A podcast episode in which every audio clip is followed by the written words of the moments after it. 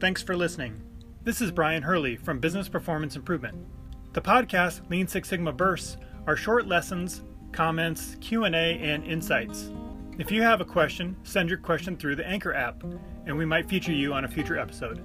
Or contact me at biz-pi.com. In this episode, I share the audio from a panel discussion I was asked to participate on on Wednesday this week. The discussion was focused on lean manufacturing, but we also discussed Six Sigma quite a bit. The event was hosted by the Texas chapter of the Women in Manufacturing Association. They are the only national and global trade association dedicated to providing year round support to women who have chosen a career in the manufacturing industry. I'm sharing only the segments when I talked, but I encourage you to listen or watch the entire hour long discussion. The other panelists were Crystal Davis, Dave Chrysler, Regine Griffin, Sneha Kumari, and Troy Weir. I have a link to the association and the recording in the show notes. Thanks. What is, and actually, this is a very good question. I'm glad that it is the first question because I will be honest, I don't know the difference. What is the difference between Six Sigma and lean manufacturing? And I'm going to throw that one to Brian. Okay. Um, yeah, this is a a common question I get asked, especially for people going through classes. They're very confused about maybe the terms, maybe um, they just got a little bit of exposure. Some have never heard of it. So um, brief history is lean is simple way would be to look at it from the uh, studying and research done in Japan, specifically by people studying Toyota, who've been very open with how they do their operations and in trying to codify that and document what they're doing into something tangible that others could use. So by the late uh, late 80s, early 90s, that started to be documented and shared with the world, and then people were kind of replicating and, and implementing a lot of these practices. They learned about lean from early days of Henry Ford and some of the work done during World War II and brought that uh, into their own organization to better manufacture vehicles and took those concepts and built them with focus on quality and a focus on engaging people and challenging their people to continuously get better by setting the bar higher and higher and not necessarily telling them how to do it but giving them the power to do that. So capturing all those learnings and how they experiment that all is kind of been put together as the lean approach, all with the goal of improving performance for the business and for the customers, but in a way that's geared around like respect for people and constantly improving. Six Sigma had a similar kind of history. If you go back and look at the core tools of Six Sigma, you see a lot of the stuff done in the early 1940s, 1950s, doing analysis of data to try and understand how to get better efficiencies and quality improvements. And that helped ramp up the wartime effort and help the US completely outmanufacture any other company or any other country. And then um, a lot of those things were carried on and adopted and used, but there's so many improvement tools that it was a little overwhelming. And Motorola was getting challenged by these Japanese companies that were now adopting these improvement principles and they had to respond with a quality initiative and they developed something called Six Sigma, which was trying to package these into um, structured approach of using these tools. So instead of saying, here's 100 process improvement tools, good luck, they said, why don't we have a structure of DMAIC or MAIC okay. to use the right tools in the right phases and more scientifically go through and solve problems um, with a focus on learning statistics and a lot more data analysis.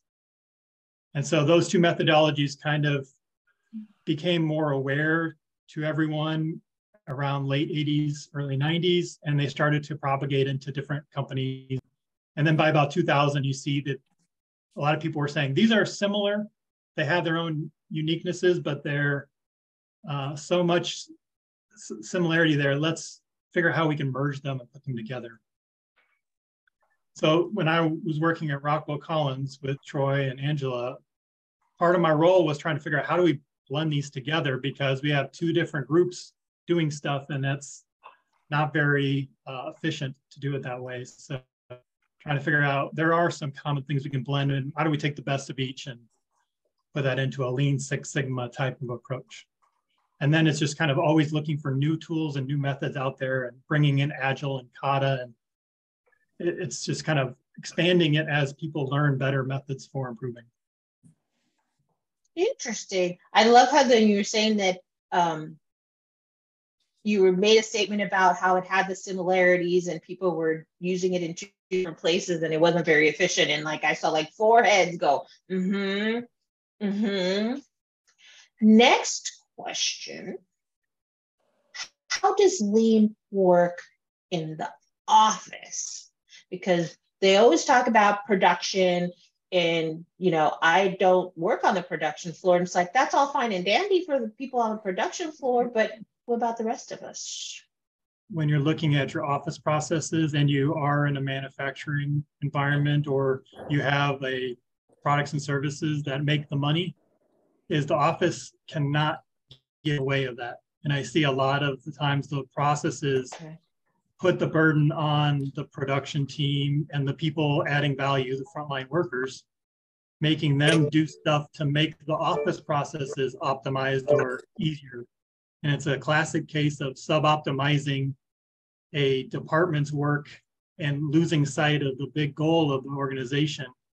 And so I see where we'll use HR as an example just to pick on them, but they'll say you have to do it this certain way so that we can process all these very efficiently. But they're pushing the waste onto the employees and the managers, and they're supposed to be focused on delivering the products and services that make the money. And so sometimes I see the offices, office processes come in and create waste for the value added people in the organization. And that's going against what we want. So they need to actually take that work off of them, even if it means doing their work inefficiently, if as long as it helps the frontline workers do their job easier and simpler and better. That should be the goal. So they can improve their processes as long as they're not disrupting the core value streams in the organization. Brian, do you find do you see that often? Is that pretty common? Ooh, That's where ouch. we get the bottlenecks and the suboptimization is everyone's trying to do their own processes to make it easy for them. And, and the way to do that is to make everybody else do it and give it to you in a format that's perfect for you but that adds a lot of waste and burden onto those other processes. And a lot of them don't really have the time to do that or not supposed to be doing that kind of work. So I see that, yeah, a lot that um, everyone's trying to do their own thing as fast as they can. And that that doesn't work when you're trying to optimize a system or a value stream.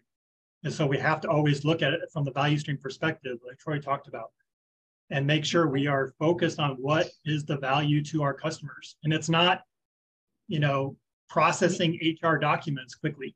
The customers don't care about that. They care about getting their products and services quickly. I've, how I, have seen that like black belt and all, all you know all other belts. How long does it take to become a black belt? So my Six Sigma journey was a little different. I took statistics in, in college, so that gave me a really good head start on a lot of the black belt stuff that's covered. Um, so it takes a couple years probably to get proficient at that level of practice at a black belt. Um, and that's usually what the certifications mean is you, have met the minimum requirement to get started um, with some a little bit of experience. So I think a lot of people will look at the belt levels, which we'll talk about probably a little bit later. Um, but on the lean side, they don't really have the strong emphasis on certification. It's really about practice. And just like everything. It's that's where you're going to learn the most. So get a little bit of exposure, learn some of the tools and the terms and stuff, but have a have a lean towards getting in and practicing and doing something, even if it's just in your area or small process you run, we talked about doing some stuff at home too. Uh, that's where you'll get to pr- try out things and learn in a safe environment, and then you can start to bring it to your team or a larger process. Lean Six Sigma Definition.com has a list of glossary items about popular process improvement terms, along with a history of Lean and Six Sigma methods, and key influencers like Dr. Edwards Deming, Henry Ford, Taiichi Ohno, Shigeo Shingo, and many more. You can also learn how to access affordable Lean and Six Sigma training and certification. Visit lean6sigmadefinition.com.